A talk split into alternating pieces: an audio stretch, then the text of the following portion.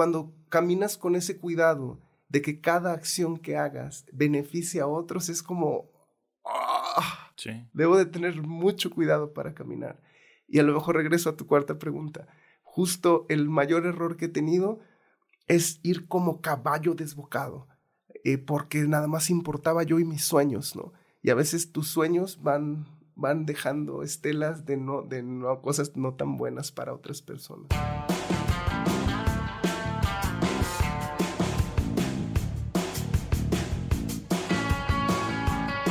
Hola creativos, soy Salvador Escobedo y escuchan Creatividad, el podcast de creativos chingones compartiendo experiencias y procesos de creación.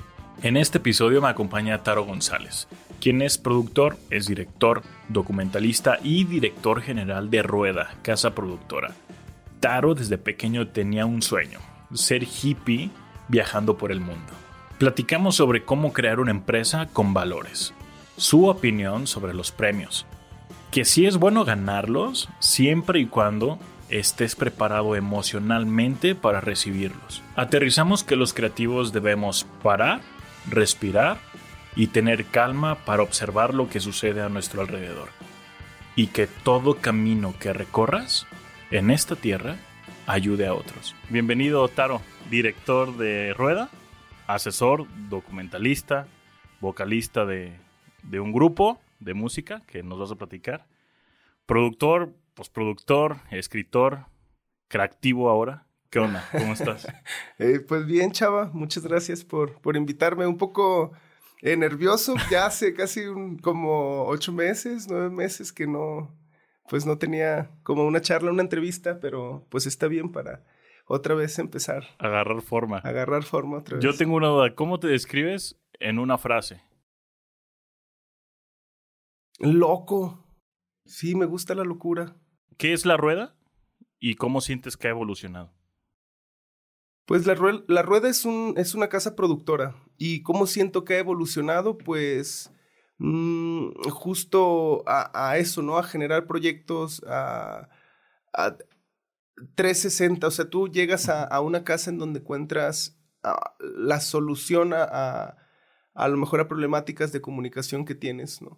Con tu empresa, con tu negocio o hasta personales en tu imagen. ¿Hace cuánto tiempo que empezaste a trabajar sobre la idea de la rueda? De la rueda hace siete años. Justo este año, el, el, 20 de abril, cumplimos siete años. Ok. Eh, y pues así inicié, surgió por la, por la necesidad de tener una pequeñita, una marca pequeñita y tener que dar una factura a un cliente que ya venía de construir otras dos empresas, ¿no? Una que era Punto Rojo, que es muy loco porque ahorita que venía aquí inicié hace a unas cuadras. Sí, sí, aquí tenía la oficina mi hermana a dos cuadras. Este, entonces ahí inicié con Punto Rojo, que era una compu y una cámara.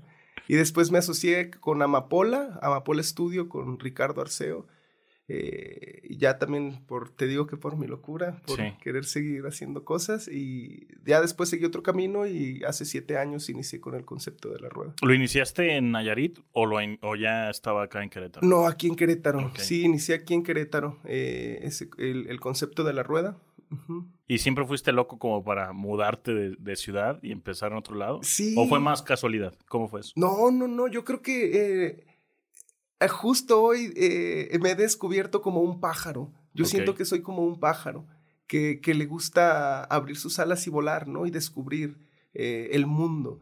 Yo, yo nací en Santiago Nayarit, y desde ahí empezó mi camino de, de, estar volando de nido en nido, construyendo nidos y construyendo, pues, mis sueños, ¿no? Mi vida. Y ahí inicio como esa mudanza, ¿no? De Santiago a los tres años a Nayarit. De Nayarit yo creo que viví como en cuatro casas en Tepic. Ok. Eh, de Tepic nos mudamos a Chiapas. En Chiapas también yo creo que viví como en cuatro casas. Eh, de estar mudándote de un lado a otro. De Chiapas volamos a Ciudad Obregón, Sonora, al norte del país. Eh, estuve ah, también ahí en Sonora, gracias a Dios, solamente fueron dos casas. y regresé a Nayarit. y a, Tepic. Y de Tepic me vine a Querétaro en, aquí Querétaro yo creo que es mi catorceava casa. Eh, de, de, Querétaro me fui a Ciudad de México, de Ciudad de México regresé a Querétaro. Y ahorita pues estoy viendo para dónde.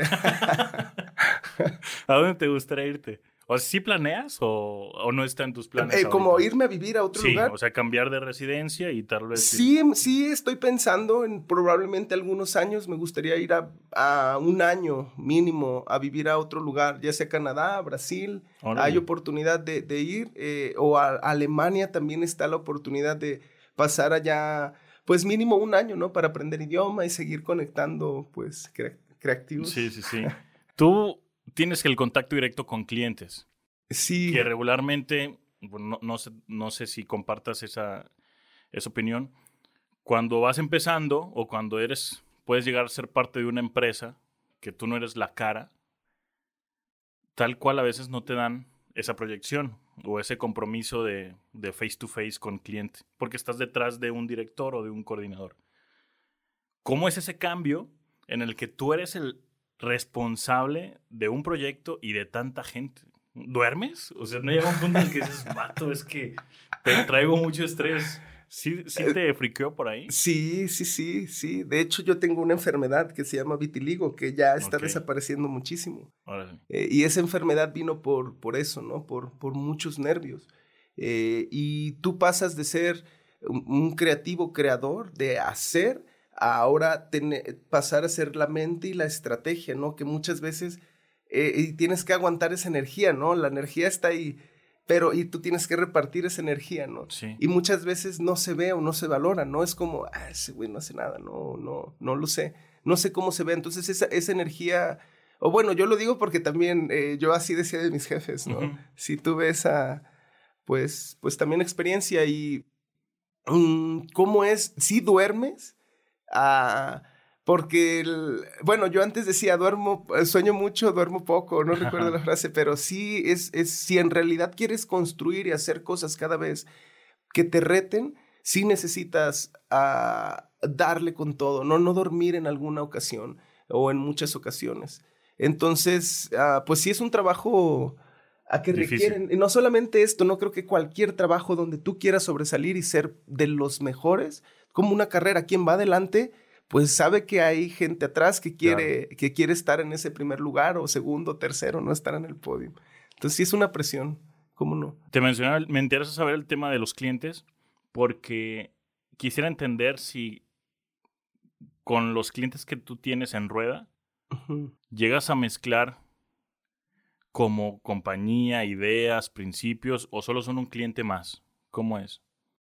Cuando yo inicié era un cliente más, o sea, sí era como, wow, cayó este, cayó el otro, y siempre era una emoción sin importar, eh, sin importar los valores que había ya, ¿no? Porque también cuando inicias un negocio, pues estás aprendiendo qué quieres, ¿no? A dónde quieres caminar, experimentas, que nosotros, gracias a Dios, también nos ha tocado trabajar con un, un rubro diverso de clientes que dices, órale, y tú piensas que ese es el bueno, ¿no? Y ese es el bueno y nunca llega un cliente bueno o, eh, hasta que tú te haces bueno, ¿no?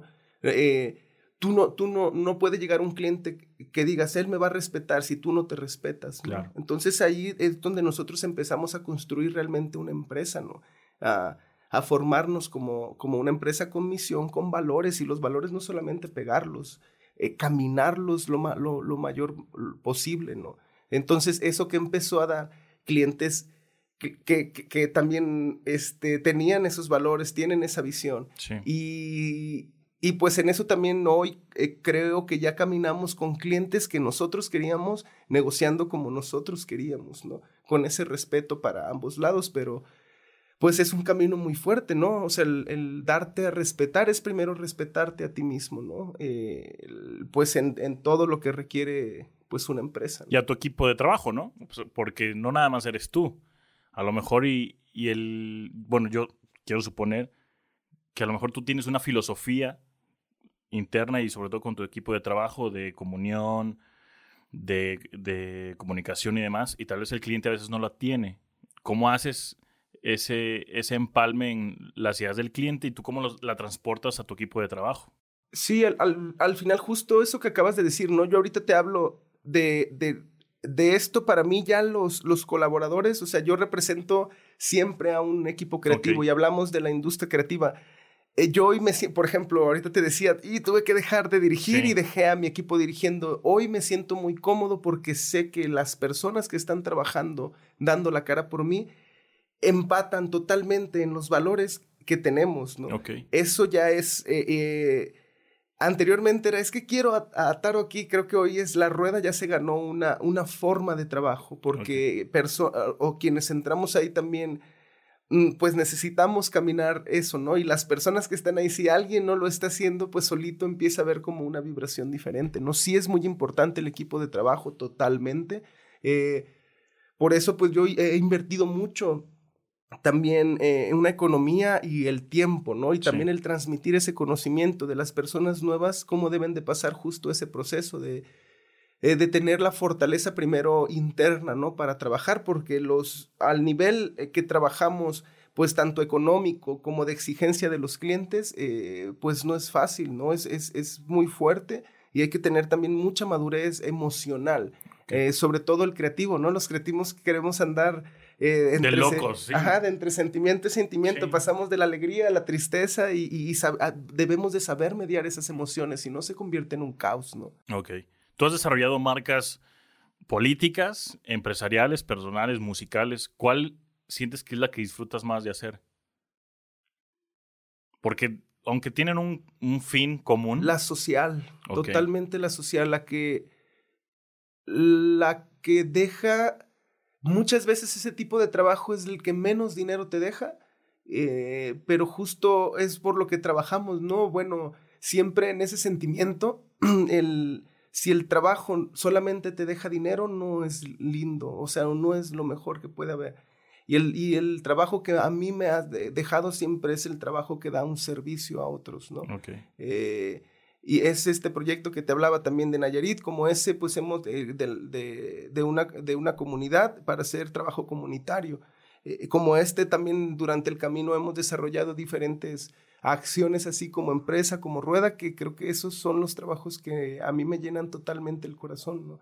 Que ahí donde, es donde cobra sentido realmente la comunicación y el cine, ¿no? Donde comunica algo más para ayudar a, una comunidad, a la vida, a los seres, ¿no? ¿Y en qué momento te diste cuenta que querías hacer esto? ¿Qué pasó? Estabas en Santiago y dijiste, ah, yo quiero hacer ¿Estás en la plaza de Santiago o qué pasó? No, no, pues yo creo que la vida te va dando, ¿no? Eh, te va dando herramientas o, esa búsqueda.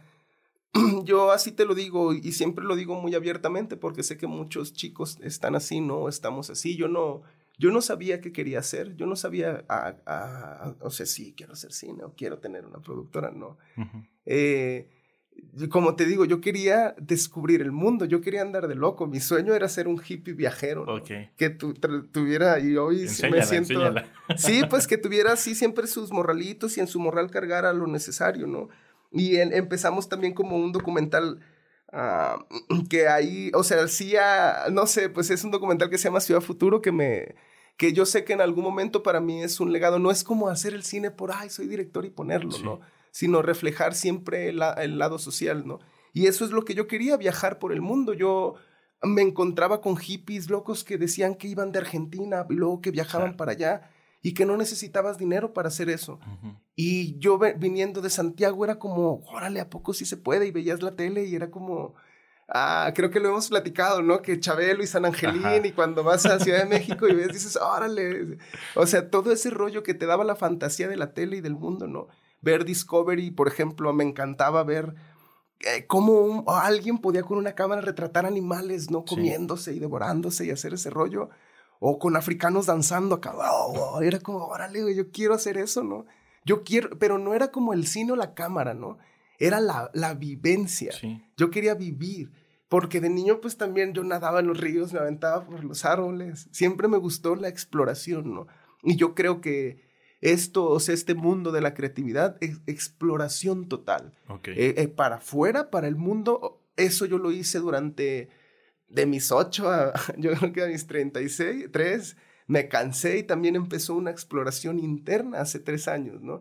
Y esa ha sido también mágica, ¿no? Y eso es lo que nosotros creo que es eh, donde empezamos a retratar, a escribir, a, a visualizar como otros mundos, ¿no? Y poder viajar a esos mundos y, y plasmarlos, ¿no? Eh, eso es lo que yo quería hacer y, vino que con las cámaras ese podía hacer eso, ¿no? Decías, órale, ¿a poco le puedes poner y quitar? ¡Qué loco! Porque eso yo lo vi, ¿no? Yo lo viví. O cómo recreo esto que viví y te lo expreso, ¿no? De alguna u otra forma. Entonces empecé a descubrir diversas herramientas. Yo con el documental que, que, te digo, pues a mí me encantaba pintarme, yo me ponía faldas, pintaba mi cuerpo, escribía, ah, gritaba poemas. Eh, y era esa locura, ¿no? Yo quería ser, no un artista que saliera en la tele, pero quería explorar, ¿no? Veía como toda esa exploración y me juntaba con muchas personas, eh, performanceros, escritores, eh, malabaristas. Me encanta el malabar, me gusta hacer malabar a actores. Eso me, llenaba mucho el alma, ¿no? Me divertía. Entonces, eso realmente era mi exploración hasta que por el mundo de las cámaras y la edición empecé a generar negocio también. Ok.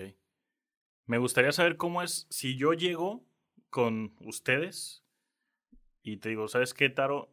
Traigo este de una marca, que es, ¿cuál es el proceso? El 1, 2, 3 del proceso de, de, el trabajo de tu equipo, el trabajo de rueda investigación, propuesta, ¿cómo es? Mm, pues sí, siempre eh, depende, valoramos que, ah, por donde llega el primer contacto, ¿no? Tenemos un equipo comercial eh, que se encarga de administrar todas las redes sociales, ¿no? Administra las redes sociales y tenemos campañas por Google AdWords eh, focalizadas para llegar a nuestros clientes, ¿no? Entonces, si llega a una forma, esa forma la atiende alguien. Y vemos qué tipo de cliente es porque también, pues, eh, en el rango, ¿no? Si es una microempresa, mediana empresa o un gran proyecto. Ya depende de esto, también vemos quién de nosotros, ah, por el giro que tiene la empresa, lo atiende, ¿no? Por, por empatía, por todo, ¿no? Eso es un análisis que tenemos haciendo casi año y medio, dos años de análisis de nuestros clientes y focalizarlos. Ponle, ya llega el cliente como todo, lo primero que hacemos es un brief, ¿no? Porque Luego nos dicen, quiero un video. Y al ver el brief y analizar, es como un, cuando vas al doctor. Sí. Eh, nosotros hacemos justo eso, una primera cita para ver qué, qué tiene, qué necesita. Porque luego dices, ah, me duele aquí, me duele acá, tengo gripa. No, usted no tiene gripa, tiene otra cosa. ¿no? Algo así no sucede. Entonces, por eso exploramos, hacemos un brief. Eh, de este brief le decimos al cliente, ah, ok, más o menos tú necesitas esto. Tú quieres que te cotice esto. Aquí está pero consideramos que lo que realmente necesitas es esto, ¿no? Y también en eso a mí siempre me ha gustado que el cliente con nosotros tenga opciones de costos, ¿no? Es como, mira, yo te puedo ayudar en esto, te cuesta así, pero si quieres llegar acá te cuesta todo esto, ¿no? Darle un panorama general para que ese cliente también sepa de lo que estamos hablando y que somos empáticos con su necesidad, ¿no? Eh, cotizamos, hacemos la cotización, eh, que eso se encarga el equipo comercial y administrativo y lo envía, o se lo envía al cliente. Okay. ya pues en ese proceso esperamos, si es aprobado, pues ya hacemos eh, como todo el proceso de la petición, ¿no? O sea, si va a ser producción, fotografía. Pasamos ahora al proceso creativo, ¿no? Este es como el proceso comercial o sí, sí, sí. a veces el más enredoso, si cuánto va a ser cerrar la cuenta. Y ya en el proceso creativo, que eh, pues ese ya viene otro flujo, ¿no? Depende, pues pasa al departamento creativo, ellos generan la idea, la propuesta. Antes, sea, siempre hacemos un proceso de investigación del cliente, ¿no? Del jefe, de quién es, de todo lo que la empresa, cuántos años tiene, bla, bla, bla. Para mí siempre ha sido muy, muy, muy importante el estudio de, lo, de con quién te vas a enfrentar, ¿no? Pero un estudio profundo, porque es bien feo, a mí me pasa como ahorita llego contigo y pues me dices, ah, mira el Staro y sí, fue vocalista y, o sea, me dices un poquito de mí, ¿no? Pero hay personas que de repente llegan y, eh, ¿qué quieres? Es, es bien lindo cuando llegan y, oh, ¿no? cuando ya, ya lo conoces y, y, puedes sentarte a tener una plática, ¿no? Totalmente, eso yo se los recomiendo muchísimo. A lo mejor es uno de nuestros más grandes secretos. sí, en verdad, y es un secreto que pues ni es nada tan secreto, ¿no? Es querer, es, es generar interés por el otro. Y eso es lo que nosotros tenemos, mucho interés siempre por quien, por quien tiene curiosidad por explorar con nosotros, ¿no? Es como, ah, es que traes esto, ¿no? Y puedes, o sea, lo podemos construir juntos. Entonces, entre ese proceso creativo, trabajamos, se produce, se entrega a cliente, eh, viene este proceso de cambios y ya la cobranza, ¿no? Y también ya en el equipo comercial se encarga de darle un seguimiento con una encuesta de satisfacción, cómo está, qué le pareció, si hubo problemáticas. Siempre que hay problemáticas me gusta atenderlas directamente. Eh, pase lo que pase, sí me gusta hablar al cliente, qué pasó, cómo está, unir siempre a los equipos. Nos pasó recientemente, es muy constante eso en el mundo creativo, ¿no? Porque todos imaginamos cosas y a la mera hora la plastilina con un ojo a un lado y otro al otro. Entonces, siempre estar muy, muy atento al, negocio en todo momento y en todos los procesos, eh, pues por eso hay un director, ¿no? Y ese director siempre está totalmente atento a que eso suceda, ¿no? Hoy que hay un equipo de trabajo, ahorita te mencionaba varios departamentos. Anteriormente yo jugaba a esos departamentos y ahorita yo eché mano de todo mi historial y si era yo, sí, yo soy el vendedor, yo soy el director y jugaba eso, ¿no? Pues es que así se inicia, ¿no? Realmente cuando vas iniciando, una, no tienes toda la infraestructura ni tienes todo el equipo humano como para tal vez desarrollar toda tu propuesta o toda tu empresa, aunque seas tú con tres personas más, ¿no? Y le tienes que hacer de todo. Sí, claro. Pero, ¿te costó trabajo el delegar? Mucho, mucho, mucho, mucho. ¿Te, eh, cuesta trabajo confiar en la gente, o sea, en, su desarrollo del trabajo? ¿Por qué? no, no, no, más bien Ah, es muy difícil a veces que las personas entren a trabajar a un lugar con el talento que tienen y hay mucho ego más en esta, en esta industria. Y luego vienen y quieren, según ellos, venir a salvar al mundo, ¿no? Y a darte lo mejor. Y justo hoy yo aprendí, eh, al nivel que nosotros llegamos, empiezas a convivir con muchas personas que tienen cierto nivel o preparación y que han trabajado a un nivel pues muy grande.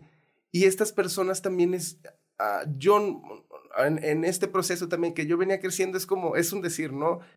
Eh, pues sí, ya con gente que tiene 10, 5 años de experiencia y vienen y te chamaquean más, ¿no? Entonces en ese proceso tú, ¿cómo decirlo? Estas personas deben, deben de llegar a, a, bañarse de la filosofía que hay aquí, ¿no? Del respeto, de todo esto. Y, y a veces en este cambio, eh, que es, que ya me perdí. Mm, ¿Me puedes repetir la pregunta? Sí, que si, te, que si te algún momento te costó mucho trabajo el delegar. Ya. Y en, en este delegar, las personas llegan y empiezan a hacer las cosas, pero con su filosofía, con su forma. Y no estoy diciendo que esté mal, pero ¿qué empieza a suceder? Que, ojo, si lo hacen excelentemente bien, pues vienen y traen resultados. Pero si no, que empieza a ver todos los clientes que tú has ganado, ellos mismos te empiezan a decir, oye, Taro, esto, esto no está bien, esto no me gusta, esto, esto, ah, no, pero sí es bueno, no, no, yo no lo quiero, yo te contraté a ti contrato tu filosofía. Entonces, en ese delegar, sí fue muy fuerte porque estas personas decían, no, yo no, eso es como una locura, yo no quiero ser esa filosofía, entonces yo no quiero tu servicio para la rueda, ¿no? Podemos trabajarlo así, pero no con la rueda, porque la rueda ahora tiene estos valores, tienes que hacer esto, tienes que hacer el otro y el otro. Si no empatas con eso, entonces pues mis clientes y la gente que viene a buscarles ya por default no. Entonces el delegar sí es complicado hasta que encuentras a personas que tienen tu misma vibración, tu mismo mood y cuidan. La empresa, me refiero, la empresa no es la marca, la empresa somos todos, ¿no? Que cuida a la señora de la, del aseo, que cuida cada fierrito que ve ahí, y que cuida a las personas, a las mujeres, a los niños, a las familias, que estamos pensando en un todo, que sabes que la acción que tú vas a hacer no va a repercutir en, ese momento, está repercutiendo en la empresa porque ya no sucedió, ¿no? Acciones que muchos hicimos, pues, casi, casi la, empresa, pues, eh, va a quiebra, ¿no? Entonces, eh, sí, el delegar es complicado, es muy sencillo decirlo, eh, yo veo muchos cursos y cosas así que, oh, es muy sencillo, delega. Y ya, yo soy el jefe y delegas. Yo hice caso de esos consejos eh, tan, tan absurdos que dan, en verdad. Eh, pero ya yo creo que quienes delegan o quien hablan de ese delegar es porque ya tienen un nivel de organización, de flujos de trabajo, de procesos y de estandarización. O sea, son muchas cosas antes que debes de hacer check para llegar y decir delega. ¿no? Sí, O sea, sí hay un proceso fuerte. Ok. Me interesa saber sobre el proyecto de Lele, porque hace algunos episodios atrás platicamos con Foyce, con Efraín Fernández, y nos compartió un poco la experiencia de, de esa producción porque coincidimos que fue una muy buena producción. Yo que no estuve dentro, ni siquiera pláticas de qué es, yo solo veía tal cual lo publicado, ¿no? Lo que aparecía en redes, lo que aparecía en periódicos, en tele. Y la verdad que estuvo muy chingón. ¿Cómo fue esa experiencia con... porque te conozco y sé que te gusta como lo, lo artesanal, te gusta como lo, lo de la raíz, te gusta el tema de la cultura y obviamente el tema social. ¿Crees que ese proyecto dio en el clavo, tal vez un poquito en lo que a ti te gusta? Sí, sí, o sea, pues conjuga mucho que al final es un proyecto que yo tenía ya un tiempo que no dirigía también en la rueda, ¿no? Yo tenía casi siete años, o bueno, cinco años, digamos, eh, que delegaba yo la dirección. Y también era como dar oportunidad, ¿no? Es como, o sea, eres el dueño, ah, diriges la empresa y la otra quieres ir a dirigir. Te falta barrer. Ajá, sí, y también llegaba y editaba, ¿no? Eh, quería estar en todo. ¿Y qué me pasaba que necesitaba aprender bien em, del cómo se movía la empresa, ¿no? Eh, y sí, o sea, sí es uno de los proyectos que, que, más me gusta, uno por eso, porque regresé a dirigir y era como participar en ese proceso de escribir, ¿no? Junto con Naye, que Naye es el creativo eh, con el que ahorita me juego, me rifo y él dibuja y hace, o sea, eh, trabajamos mucho en conjunto. Y esta parte de meterle esto que dices, ¿no? De la raíz, del talento que la niña me recuerda mucho a mi infancia. O sea, sí tiene muchos elementos, ¿no? El querer justo hacer una caricatura en donde pueda, pudiese convivir así. Se iba a hacer 2D y digo, no, pues sí, si la intentamos 3D. Y, y gracias a Dios también cuento con esos amigos que tienen esta expertise que hacen estas cosas y también la exigencia es, no, eso está horrible, vas, vas, vas. Y, y, nos vamos exigiendo juntos, ¿no? Fue un proyecto, sí, muy lindo. Uh, esto que mencionas de lo artesanal, de ir a Mealco, esto de investigar, ¿no? Tengo todo el detrás de cámaras, estuvimos leyendo ñañú, eh, eh, fuimos con, con, con, con, las personas eh, de la localidad y nos trataron bien lindo, la comida que nos daban. O sea, es mucho estudio previo, ¿no? Eso me encanta que de este tipo de proyectos que, te dan un viaje al interior de comunidades, de personas, de flores, de ríos, de paisajes. Eso es realmente a mí lo que me hace sentir bello del trabajo. Y ya veo el trabajo y digo, chido. y, hasta ahí, ¿no? Porque también, pues, el, el, el ¿cómo decirlo?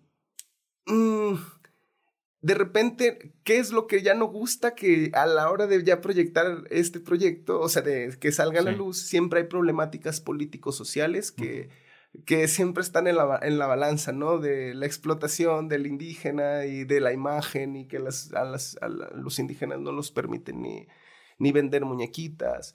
Eh, que ese siempre ha sido como el, la balanza de mi corazón, ¿no? Porque yo siempre me he movido en, el mundo del activismo, ¿no? Y de la lucha social y siempre lo digo abiertamente y lo diré, ¿no? Y luego, ¿por qué tienes esta productora? Porque también de aquí genera una economía para más familias. Y mi rollo de activismo, pues también yo tengo mis canales de comunicación y tengo mi, mi fuerza y mi vida haciendo otro tipo de actividades, ¿no? Que eso es donde te digo, Lele, pues sí, me encanta en el mundo creativo y de comunicación y es un, sí es una gran pieza también, yo creo. Y esto que siempre sucede, ¿no? Con la rueda, que es una gran pieza, pero también es una pieza que tiene mucha inversión, ¿no? Nosotros le tenemos que invertir mucho tiempo. Eh, el, sí está bien cobrado, pero está bien cobrado para terminarse, pero no está bien cobrado para generar una ganancia que digas, wow, se están haciendo ricos, ¿no? Eh, se cobra para que mucho del mundo creativo tenga buena economía y también sea bien, bien pagada, ¿no? Porque también sé que ese tipo de cosas valen tres veces más de lo que se cobra o se paga aquí en, Querétaro o se paga en México, ¿no? En general. Entonces, pues hay cosas muy bellas que te da el trabajo y como siempre la parte económica que eh, el, el, mundo creativo tenemos que vivir, ¿no? De estar luchando por presupuestos para hacer cosas más interesantes, tiempos, bla, bla, bla pero sin duda sí es un proyecto hermoso que ah, tuvo la fortuna, llegó ese proyecto y gracias a ese proyecto la empresa volvió a tener vida después de un año que estuvo muy, muy complicado en general, ¿no? O sea, sí, había trabajo, pero fue un proyecto hermoso, ¿no? Muy lindo. Ese proyecto, para quien no está como familiarizado, Es sobre una muñeca de origen queretano, del, de Otomí. la Otomí, de comunidades queretanas. Y es, por si lo ubican, estuvo como su, su doble enorme en diferentes ciudades de, del mundo. Pero yo te quiero preguntar por el tema de los premios. ¿Qué sientes cuando te dan un premio, un reconocimiento por una chamba que tú hiciste? ¿Te genera algo?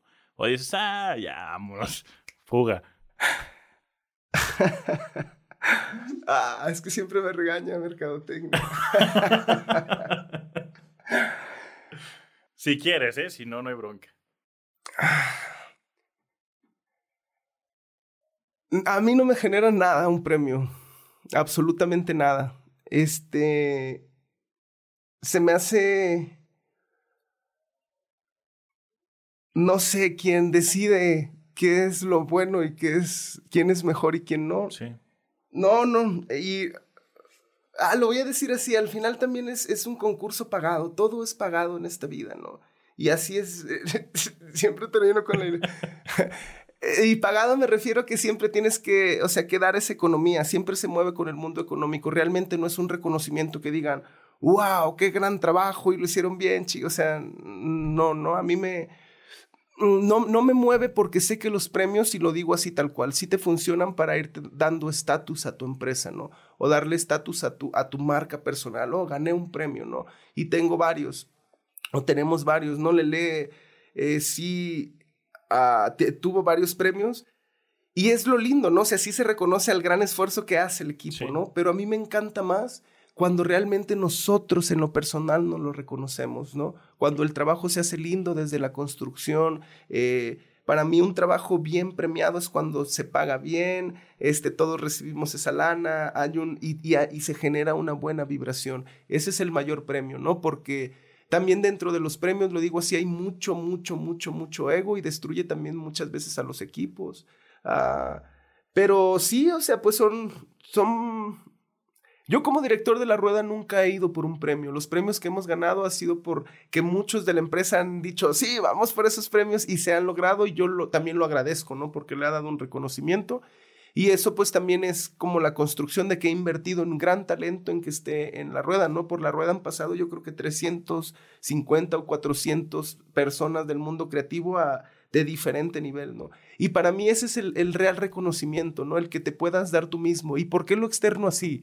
Eh, así como... Eh, sí. Porque yo veo que muchos jóvenes y muchas, muchas personas del mundo creativo lo, lo, digo desde los escritores, porque a mí me han llegado ahí personas obsesionadas en que es que este guion tiene que ganar un premio y no ganan un premio y se sienten muy mal, porque no, no hay, no están esos jurados diciendo que tú eres el mejor. Entonces, en el mundo de la creatividad yo he aprendido a mí de los 36 años hasta la fecha, yo creo que sigo recibiendo ese rollo de que yo no soy el mejor y que yo no hago bien mi trabajo y que soy bien chafa y que bla, bla, bla, siempre existe, ¿no? Sí. Entonces yo lo digo, sí son importantes los premios, pero cuando ustedes están emocionalmente bien para ganarlos, para tenerlos, para reconocer que eso es el esfuerzo de un montón de personas, que esto nunca, nunca, nunca se va a hacer solo, ¿no? Por eso yo te hablo que yo estoy representando siempre a las personas que me acompañan y dan pues digo de la vida porque compartimos la vida, ¿no? Entonces el mejor premio que se puedan dar es el reconocimiento propio de que cada día lo están haciendo mejor, ¿no? Y lo estamos haciendo cada día más chido, ¿no? Eh, pero sí son bien importantes cuando ya quieres entrar a una competencia económica, ¿no? Sí, para, te sirve de proyección. Totalmente. No eres uno más de, de casas productoras bajas medias. Te da una presencia que puedes entrar con clientes que ni siquiera pensabas cuando iniciabas llegar a entrar, ¿no? Y ojo, también puedes hacerlo sin premios. Ajá, cuando tú te das ese valor, porque yo no, sí. yo vendo, yo ven, yo vendo muy buenos proyectos sin decir, mira, he ganado premios. No. Okay. En, eh, los vendo por la, la, conexión que hay de la vibración del cliente y yo, ¿no? Y ese cliente puede ser bien diverso. Entonces, por eso sí son importantes, pero no lo son todos. O sea, no hay que llegarse a obsesionar por un premio, yo digo, ¿no? Ok. Eres vocalista de La Calaca. Ajá. ¿Qué onda? ¿Sí te gusta o, o no? Este, pues eh, creo que ya, eh, justo la, la, semana pasada de, paré yo ya en el proyecto, ¿no? Ya, ya me encanta, sí me, me, me, encanta, ¿qué es lo que te digo? Comunicar. Sí. Puede ser la calaca, puede ser una cámara, puedo ser yo mismo utilizado eso, eh, puede ser cualquier cosa para comunicar y expresar. Y, y, y, la calaca para mí fue eso, ¿no? Era eso. Uh, un lugar donde yo me podía parar y rezaba y la gente rezaba, eh, gritaba y la gente gritaba, eh, si me pintaba me podía poner faldas. Eh, me encanta moverme y hacerlo porque también ya sí soy como un poco más penoso, ¿no? Sí me encanta hablar y decir, pero teniendo como, como esa fuerza del escenario, eso me encantaba. Pero creo que es un proyecto que tuve que parar justo para enfocarme, ¿no? Para enfocarme totalmente en lo que era pues mi empresa, que a partir de, ahí decidí yo comunicar, ¿no? Ah, creo que eh, ya me enfoqué en comunicar desde mi empresa y la parte activista mm, yo hoy la desarrollo hoy con, una, con, en mi parte espiritual, ¿no? Con mi iglesia.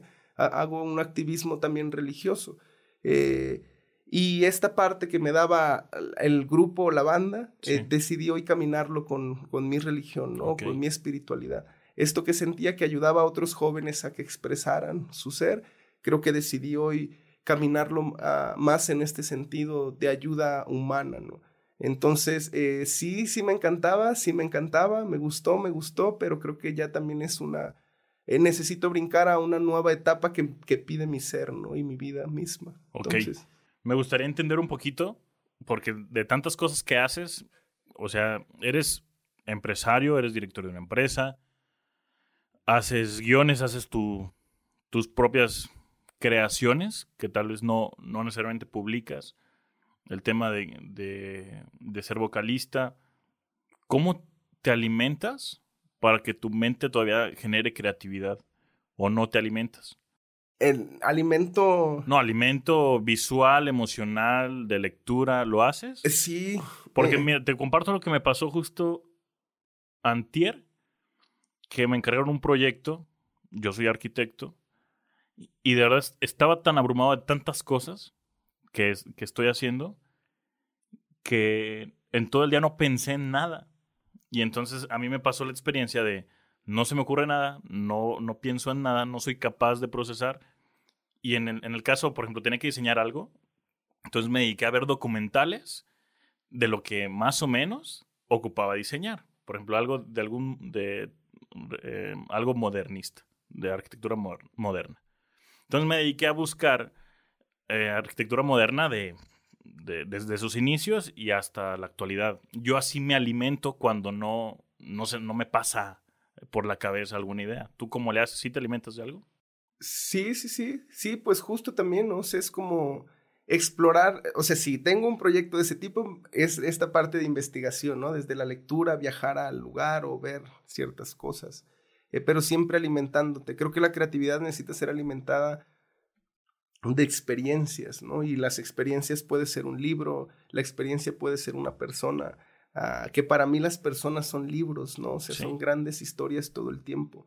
Ah, y a mí me encanta esa charla con, con las personas, ¿no? Descubrir qué, qué hacen.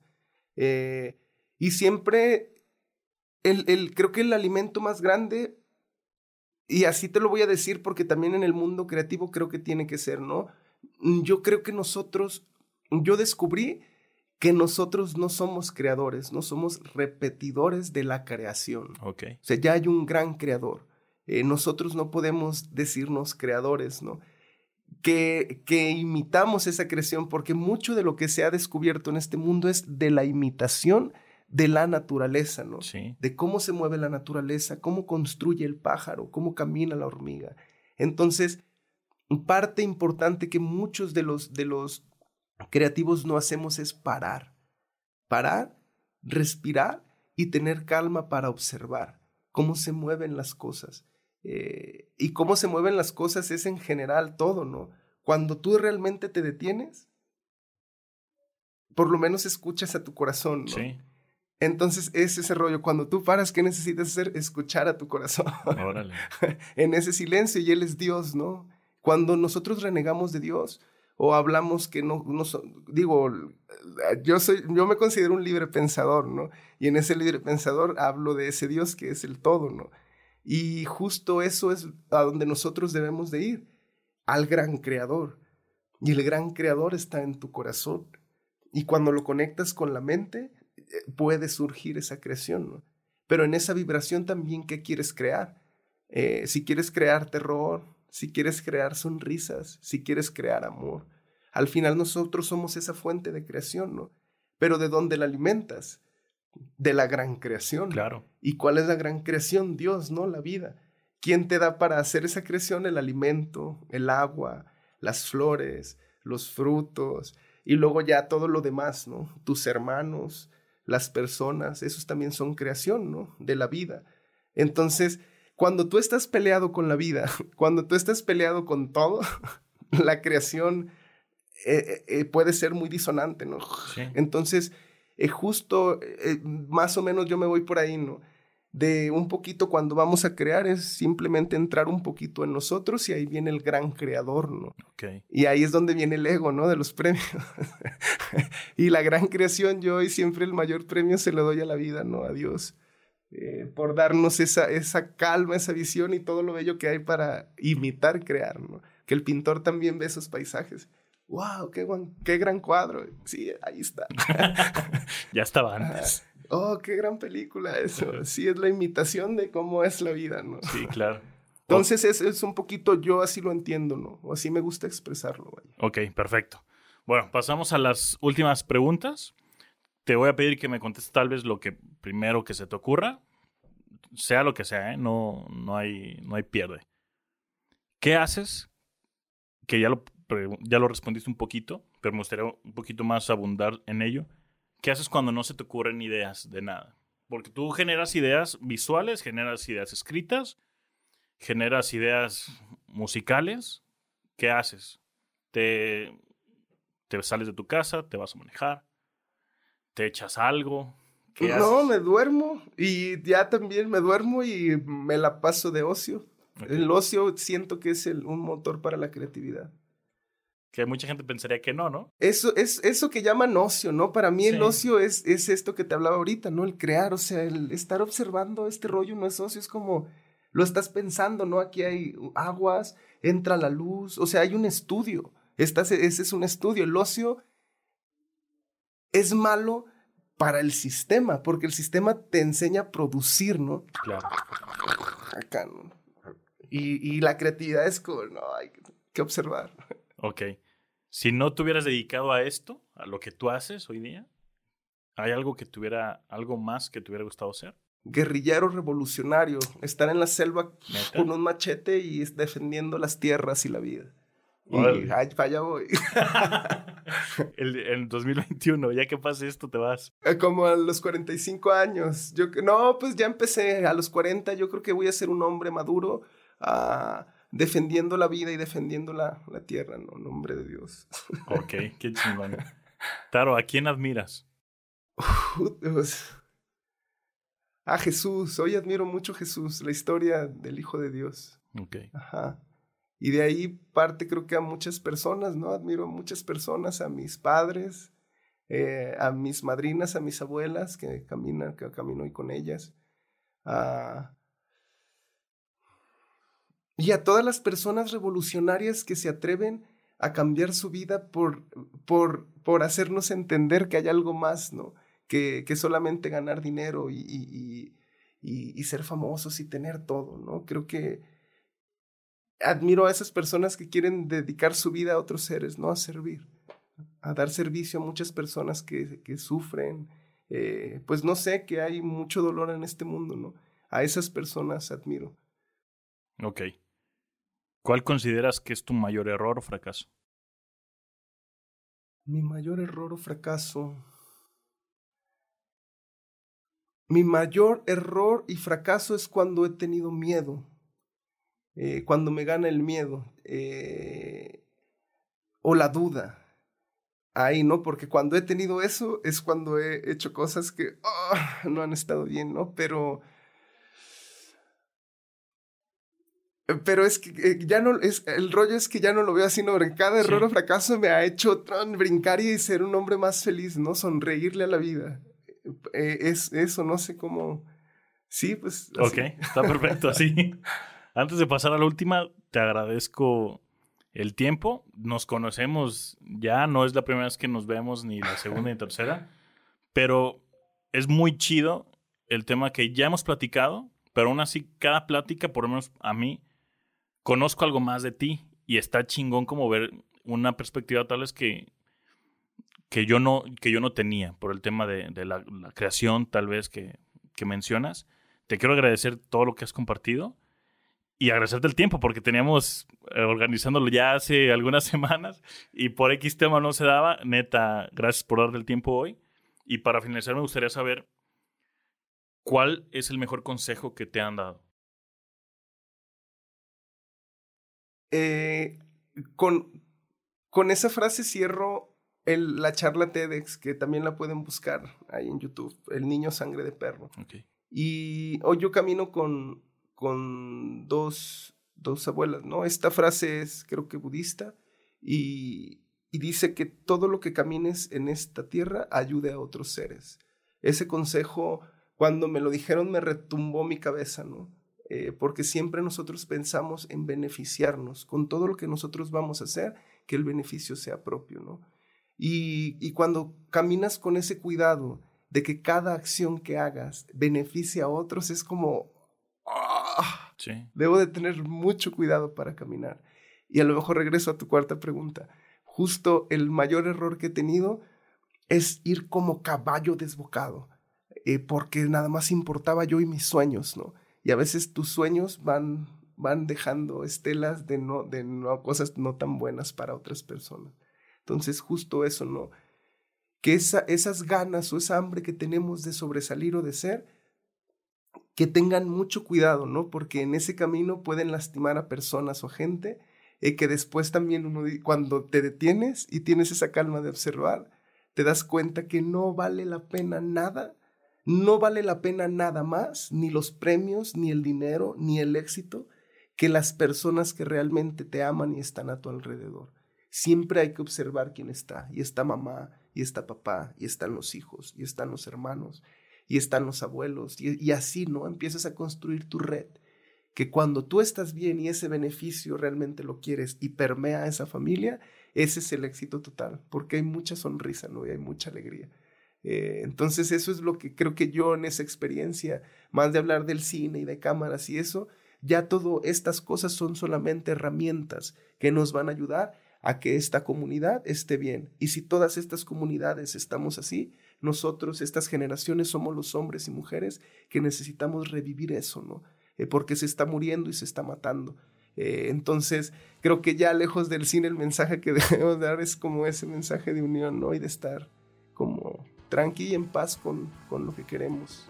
Así termina este episodio con Taro González. Si les gustó tanto como a mí, por favor compártanlo. Sobre todo compártanlo con personas que de verdad ustedes crean que este episodio los puede, uno, ayudar o incluso inspirar. Y también te recuerdo que este podcast lo puedes escuchar en las diferentes plataformas como Spotify, en Apple Podcast y por supuesto en nuestro canal de YouTube. Yo soy Salvador Escobedo, muchísimas gracias por escuchar y a crear.